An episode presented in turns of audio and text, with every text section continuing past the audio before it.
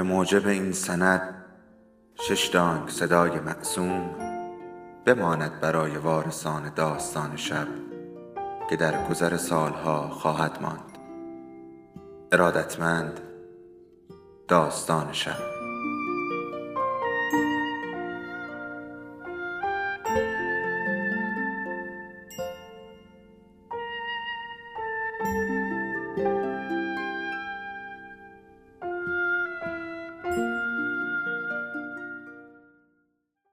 بود یکی نبود.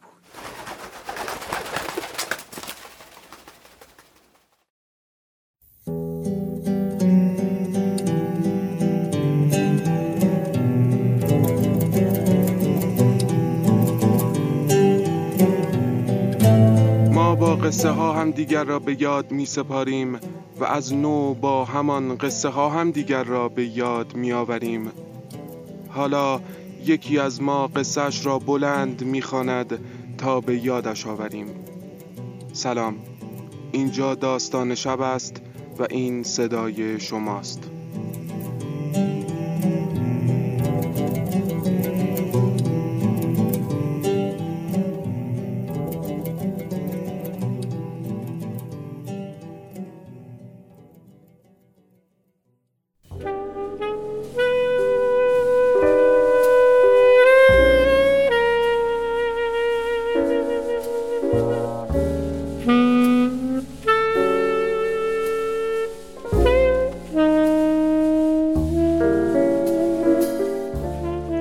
خانه نیستم. برگشتم تماس می‌گیرم. دوازده می 2001 وقتی زنگ زدن ویل ماسالا توی دهانم بود و داشتم با چنگال پاستا رو میپیچاندم. چند دقیقه قبلش اولیور گفته بود تو باهوشتر از اینی که بتوان به راحتی سورپرایزت کرد. حاضری بعد از هفت سال رابطه با من ازدواج کنی؟ هیچ چیز این پیشنهاد شبیه فیلم ها نبود مامان. من لبخند زدم و یک تکه از مرغ و گوجه را از سالاد سزار جدا کردم و گفتم چه فرقی می‌کنه؟ ما که با همیم. الیور توی جیب شلوار و پیراهنش دنبال انگشتر میگشت اما پیدا نمی‌کرد. هر دو به این موقعیت خندیدیم. بلند شد و به سمت چوب لباسی رستوران رفت تا شاید حلقه را توی جیب کتش پیدا کند. آن موقع بود که موبایلم زنگ خورد. یکی داشت فارسی حرف می‌زد. به زبان بچگی های من به زبان تو مامان. کمی هم به زبان بابا وقتی که عصبانی می‌شد و کنترل خود را از دست می‌داد.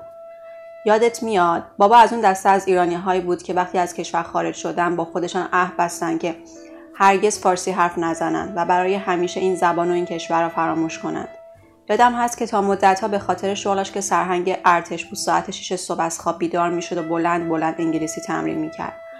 اما من مثل بابا نبودم. دوست داشتم با زبان تو با تو حرف بزنم.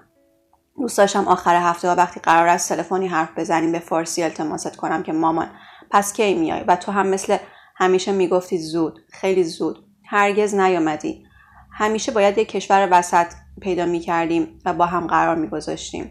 دیگر عادت کرده بودم که هر سال توی یکی از کشورهای همسایه ایران یا اروپا یک چروک و خط تازه عمیق روی صورتت پیدا کنم. عادت کرده بودم که 20 سال منتظرت باشم. امروز سی سالم با الیور ازدواج کردم. خوشحال می شدی اگر می شنیدی. موبایل توی دستم بود و فارسی ها تمام شده بود. کلمه های فارسی این بار مثل همیشه نبودن. سنگین بودند و یک بار ریخته بودن روی سرم. حلقه روبروی چشمانم می درخشید و کلمه ها محو می شدن. با خودم حتما درست نفهمیدم. به خاطر اینکه سالهاست درست حسابی فارسی حرف نزدم. اشتباه متوجه شدم. به خانه که رسیدیم جلوی ویلچر بابا یک کاسه تورتیلا و سالسا بود و داشت تلویزیون نگاه می‌کرد به بابا گفتم و زل زد به چشمهایم. فقط نگاه کرد. حتی یک قطره اشک هم نریخت. فهمیدم که تو را فراموش کرده. فهمیدم تو هم رفته ای توی یکی از سلول های مردهش چطور توانسته بود ده سال زندگی را فراموش کند؟ از بابا بدم آمد. ترسیدم که مرا هم یکی از همین روزها فراموش کند. دکتر می‌گفت تدریجی است اما باید خودتان را آماده کنید. شب وقتی پتو را رویش کشیدم گفت فروغ نترس درست میشه. این جمله را به فارسی گفت و دلم ریش شد. از آن تلفن به بعد همه کلمه های فارسی مثل تیغ فرو می‌روند توی بدنم اما این یکی فرق داشت. دلم را ریش کرده بود تا برسد به حفره باز قلبم و روی آن را بپوشاند. شاید این تنها خوبی آلزایمر بابا باشد. کم حرف می‌زند همه را به فارسی می‌گوید و کلمه هایش مثل نخ نازکی من را یاد تو میاندازد. مامان گوش می‌کنی؟ میشنوی؟ برای مهم نیست فامیل های راجع من چه فکر می‌کنن. می‌گویند دیوانه شده اما کار درستی کردم. داشتن همه وسایلت را توی جعبه میگذاشتند همه مبلمان و گاز و یخچال را فروختند گفتم این یکی را بگذارید بماند. گفتم خودم هر ماه پولش را به حساب یکی از فامیل ها واریز می‌کنم. گفتن وقتی خانه ای نباشد به چه دردت می‌خورد؟ درد را می‌خواستند برایشان ترجمه کنم. نمی‌دانم چند روز گذشته. اما امروز بالاخره غذا خوردم. با بابا و الیور نشستیم و سوشی خوردیم. مامان کاش می‌دانستی این روزها چقدر از همه آدم ها متنفرم. از بابا از الیور از هر که تو را نمی‌شناسد. کاش بودیم مامان کاش نمیمردیم. 17 جون 2001 امروز آفتاب تا وسط خانه رسیده است. افتاده روی گلهای قالی ایرانی که دیروز الیور از فرش فروشی پرشین منحتن خرید. دید دارم آشپزی می‌کنم. تعجب کرده بود که چرا آرد و روغن داغ را هم می‌زنم. خودم هم زیاد سر در نمی آوردم اما می‌خواستم کاری کنم که تو خوشحال باشی. توی اینترنت خواندم که ایرانی ها برای خوشحالی مرده حلوا درست می‌کنن. و به دیگران می‌دهند صبح بیدار شدم و بعد از یک ماه از خانه زدم بیرون و همه مغازه های عرب و ترکی را که بلد بودم رفتم تا گلاب و خلال پسته پیدا کنم. حلوا که آماده شد سفت و بیتم بود. الیور هم رفته بود بیرون و با این فرش گل قرمزی برگشته بود خانه. می‌گفت برای خوشحالی مادرت فرش را خریدم. تا شب حلوا خوردیم و به کارش خندیدیم. حلوا را به همسایه ها دادیم و فردا توی سطل زباله جلوی ساختمان ظرف ها را دیدم. که دست نخورده روانه آشغالی شده بودند مهم نیست آنها بخورند تا یا نخورند تو خوشحال شدی نه؟ راستی مامان دو هفته پیش بابا را بردیم خانه سالمندان گذاشتیم. زیاد دور نیست یک ساعتی اینجاست. دیگر نمی‌توانست ادرار و مدفوعش را کنترل کند. دیگر یادش نمیآمد با دهان باید غذا خورد و با دست باید قاشق را گرفت. 23 جولای 2001 مامان دو تا خبر خوب دارم یک خبر بد هم دارم. بگو اول کدامشان را بگویم. اول خوبها را می‌گویم خانهمان را عوض کردیم پنجرهش رو به رودخانه باز می شود و شبها همه ساختمان های وال استریت روبروی پنجره روشن می شوند. الیور می‌گوید باید دوربین شکاری بخرد تا از محل کارش من را دید بزند. هر روز با رودخانه حرف می‌زنند و از تو می‌گویم برایش. رودخانه ها جریان دارند و می‌توانند تو را تا همیشه در خودشان زنده نگه دارند. خبر خوب بعدی باورت نمی شود من دارم مامان می شوم مثل تو. سه ماه است که او در من زندگی می کند. حساب کردم همان روزهایی که تو رفتی او آمده بود.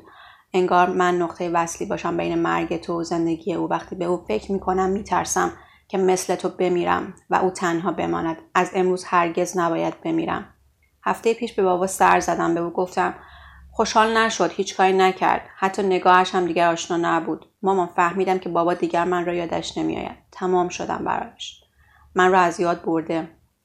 دوازده نوامبر 2001 مامان دو ماه است با تو حرف نزدم. هر بار که به تو زنگ می‌زنم سعی می‌کنم فارسی حرف بزنم و همه کلمه ها را از بچگیم بیرون می‌کشم.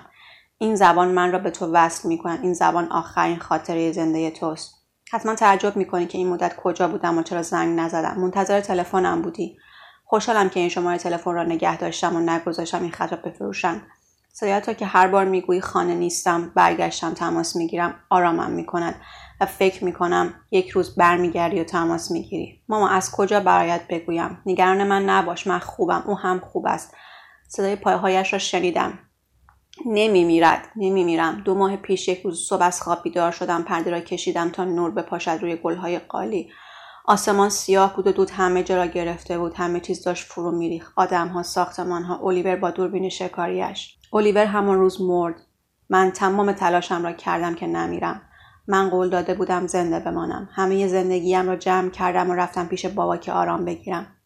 می‌دانستم که من را یادش نمیآید. می‌دانستم که رفتم در قبرستان خاکالود مغزش. روبرویش نشستم. گریه می‌کردم. نگاهم می‌کرد. مرا نمیشناخت و نمی‌فهمید این دختر چرا گریه می‌کند. اما بعد از یک ساعت من را بغل کرد. سرم را روی شانهاش گذاشت. شکمم رفت. تو موهایم سیاه شد و دو گوشی از او طرف بسته شد. کفش های براق پاپیوندار پوشیده بودم. خرگوشم را در باغ لباسان مرده پیدا کرده بودم. گریه می‌کردم و آرام نمی‌شدم. بابا بغلم کرد. سرم را روی شانهاش گذاشت و گفت فروغ کوچولو نترس درست میشه. آن روز آمدم خانه. همه پرده ها را کشیدم. خانه تاریک شد. دکتر گفته بود نور برایت خوب است اما نباید میمردم و آن دو ساختمان فرو ریخته من را میمیراند. یک هفته بعد از سالمندان زنگ زدند. گفتند بیا و box های پدرت را ببر. وسایل بابا را در یک جعبه گذاشته بودند. بابا مرده بود. مامان نگران من نباش. من خوبم. نمیمیرم. قول دادم زنده بمانم. الان باید بروم. وقت دکتر دارم امروز. برمیگردم. بیشتر با هم حرف می‌زنیم. راستی مامان تو کی برمیگردی و خانه و تماس ها را جواب می‌دهی؟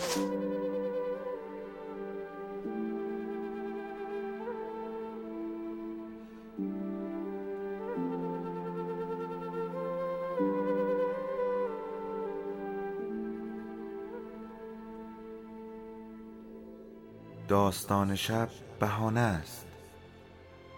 برای با هم بودن دور هم نشستن شنیده شدن.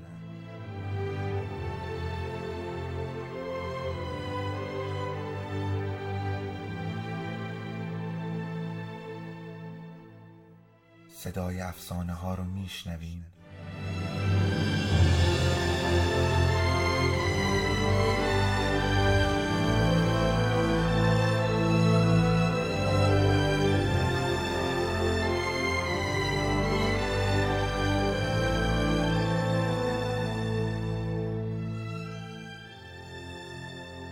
sabes un peje.